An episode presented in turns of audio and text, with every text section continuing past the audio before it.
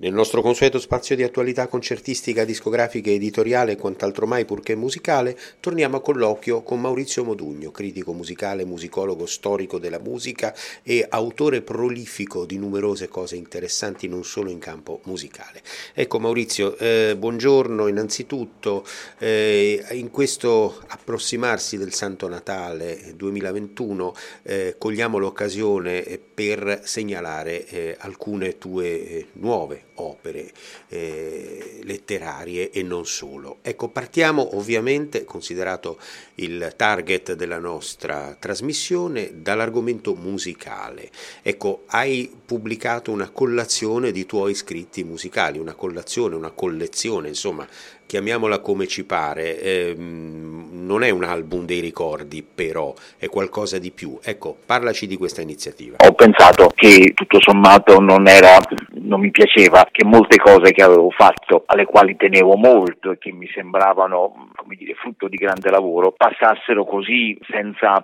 senza venire collegate l'una all'altra da un filo conduttore. Così, ispirandomi a una mia casa vicino Roma, che è inserita nella corte antica di un castello ormai, di un castello degli Orsini, ormai non più certo di proprietà diviso in appartamenti, ho immaginato che in questo castello apparissero le ombre ben vive peraltro che io ho incontrato nella mia vita, sulle quali ho lavorato, sulle quali ho studiato e che ho approfondito, diciamo, nel tempo, non firmandomi su un genere, ma spaziando da vari generi che vanno dalla musica contemporanea alla musica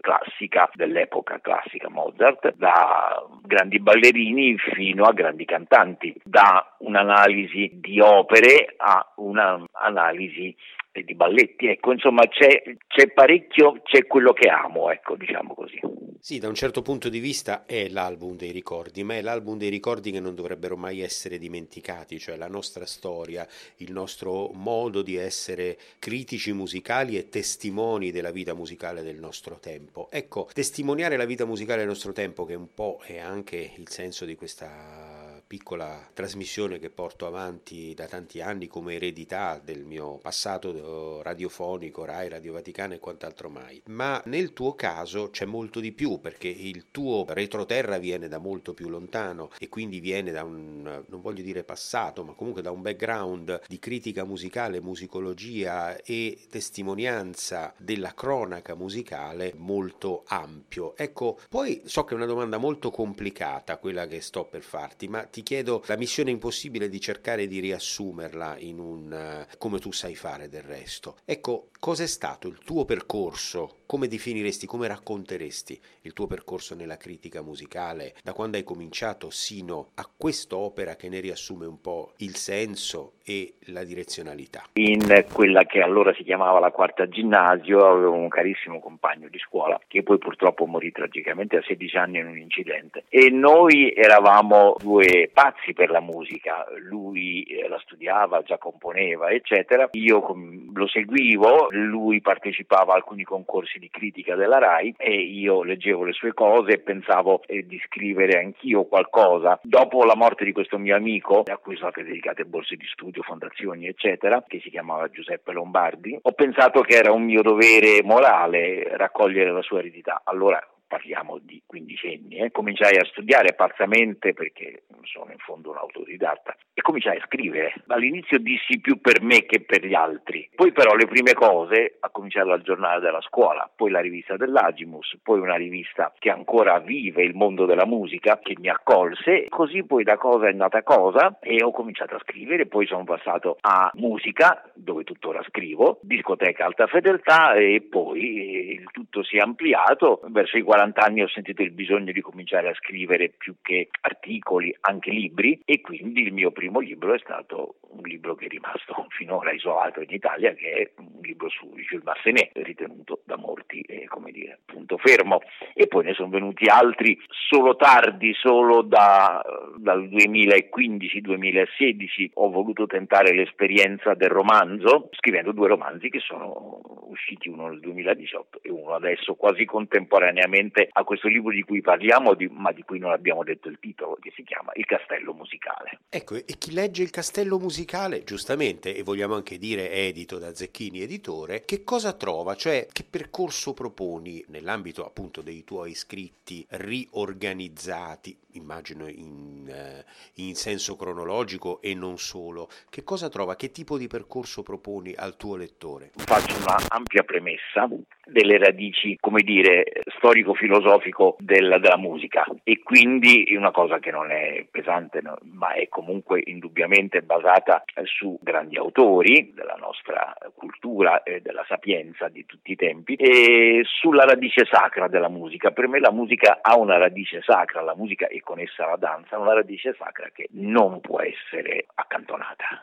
In questo prendo anche a sostegno eh, lettere straordinarie, testi straordinari di tre papi, di cui fondamentale poi l'ultimo Joseph Ratzinger, l'ultimo che si è occupato di questo, diciamo così. E questa è la prima parte. Poi, essendo questo castello ideale fuori Roma, ricordo alle persone che mi leggono che io sono in realtà romano e quindi ci sono tre occasioni di recupero di una Roma sparita che sono il Teatro Valle, che sono il Teatro Augusteo, che noi ben ricordiamo essere stata la sede dell'Accademia di Santa Cecilia, e poi il Teatro Apollo, e prima il Teatro Apollo, con tre prime. Gli articoli sul Valle e sull'Apollo riguardano la prima di Donizetti a Roma e la prima del Ballo in Maschera a Roma, quindi con tutti i documenti di prima mano, cronache del tempo, lettere, eccetera. E l'articolo sugli ultimi giorni dell'Augusteo, invece, anch'esso con documenti non mai pubblicati, e riguarda la chiusura delirante di quel teatro e la sua trasformazione in mausoleo che sono adesso. Poi ci sono vari incontri, mm, alcuni incontri che per me sono stati fondamentali, quindi delle interviste che io ho avuto occasione di fare, che non sono certamente tutte, ma che hanno tra di loro Goffredo Petrassi, che hanno Renata Tebaldi, che hanno Eric Brun, che hanno Lauro Fommatacic, eccetera. Poi il cuore del libro è, è basato su un tema, perché dovevo scegliere un tema tra tutto quello che ho scritto, e il tema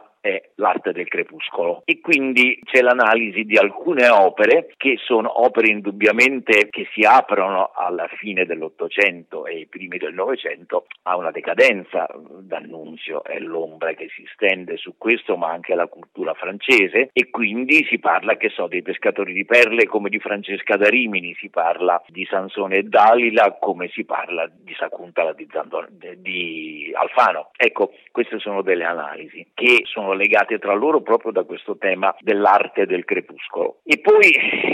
una larga parte dedicata proprio perché siamo in epoca di regie che lasciano tutti molto interdetti, diciamo così, un qualcosa che non è mai stato fatto che è un excursus su Luchino Visconti e la regia d'opera. Non è mai stato fatto in questo dettaglio, diciamo così, perché certo Visconti anche lì era un maestro del crepuscolo, basta pensare solo a Morte a Venezia, alla caduta degli dei e Ludwig, eccetera, ma anche nelle sue opere, penso alla regia del Don Carlos, che l'età mi dà la fortuna di aver visto, certamente questo tema era assolutamente presente. Poi ci sono, e questo è sempre stato una mia cavallo di battaglia, alcune discografie, eh, gli interpreti a confronto dai tempi in cui li faceva la RAI Mario Vicentini, eh, che tutti ricordiamo, te compreso credo, sono sempre stata una mia passione, una passione predominante, direbbe Leporello, e quindi ci sono alcune discografie di quelle che io ritengo essere le più grandi opere mai scritte. Don Giovanni, Tristano Isotta, la Messa da Requiem e Carmen. La, messa, scusa, la, la Missa Solennis di Beethoven e Carmen di Bizet. Opere monumentali che mettono paura ad essere analizzate. Molti direttori si sono rifiutati di dirigere la Missa Solennis, ma eh, insomma attraverso le interpretazioni si arriva al cuore delle cose. E poi in ultimo, le mie voci preferite, che non sono tutte naturalmente, ma che sono una serie di cantanti che io ritengo imprescindibili da ogni storia del canto e che sono ben inteso Maria Callas, che sono Shirley Verrett, che sono Kathleen Ferrier, che sono Enrico Caruso, Ettore Bastianini, Giorgio London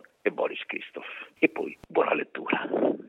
Direi che ce n'è d'avanzo e io mi prenoto per una lettura fulminea di questo bellissimo libro. Io devo dire che ho apprezzato veramente tanto le tue doti narrative, di argomenti storico-musicali, della cronaca, della storia recente, soprattutto per come tu sai analizzare le motivazioni delle persone, le, le radici artistiche. L'apprezzai molto nel tuo bel libro su Thomas Shippers, un omaggio in tempi non sospetti oltretutto ha un anniversario, quello del suo novantesimo compleanno, che è passato, se non fosse stato per il tuo e il mio lavoro, quasi totalmente inosservato a livello planetario. Ecco, hai citato Visconti, io sto citando Shippers, c'è tanto Spoleto, c'è tanto Festival dei Due Mondi in, eh, in, queste, due, in, queste, due, in queste due storie. Ecco, quanto è stata importante quella realtà per te? Ma diciamo pure stata, perché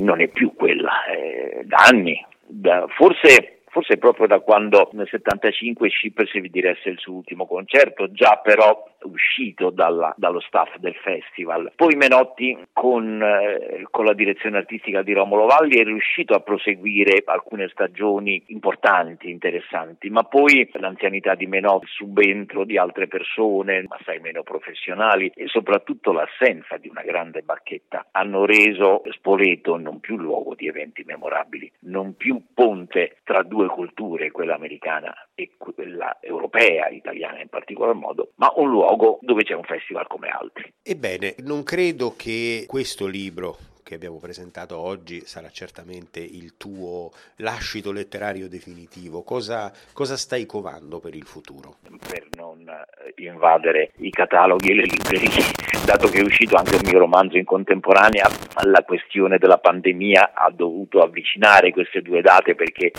il libro eh, sul castello musicale doveva uscire prima, doveva uscire l'anno scorso e invece l'abbiamo deciso di rimandarlo perché eravamo in piena pandemia. Quindi è uscito un romanzo eh, intitolato Il vitello rampante, che è la storia di una famiglia nobile del sud d'Italia, della Puglia, alla fine del Settecento, con tutto quello che è la fine di quel secolo tra rivoluzione, cambiamenti sociali, cambiamenti epocali, guerre, Napoleone, eccetera anche in Italia, e di questo libro, Il Castello Musicale, che a quanto pare stanno incontrando un, un, certo favore di pubblico che io ringrazio naturalmente. Altri progetti per il momento non, non vorrei dire, ma non, non sono affatto definiti. Ecco, Concludo questa nostra bella chiacchierata citando però il tuo precedente libro su Shippers, anche perché ci dà l'occasione per chiudere la tua intervista con un ascolto dedicato alla Thomas Shippers Edition che sotto la tua supervisione abbiamo pubblicato due anni fa. E il compleanno di Shippers è passato praticamente inosservato come come dicevo poc'anzi, se non fosse stato per il nostro umile ma non piccolissimo apporto. Perché secondo te? Ma perché viviamo in un'epoca in cui tutto si brucia. Lo stesso Giovanni Mosca, che era un giornalista e un esegeta del tempo straordinario, eh, dice Schipper si è chiuso in quella cassetta, in quella lapide che sta in piazza del Duomo e tra poco i giovani non sapranno più chi è. E questa è la verità.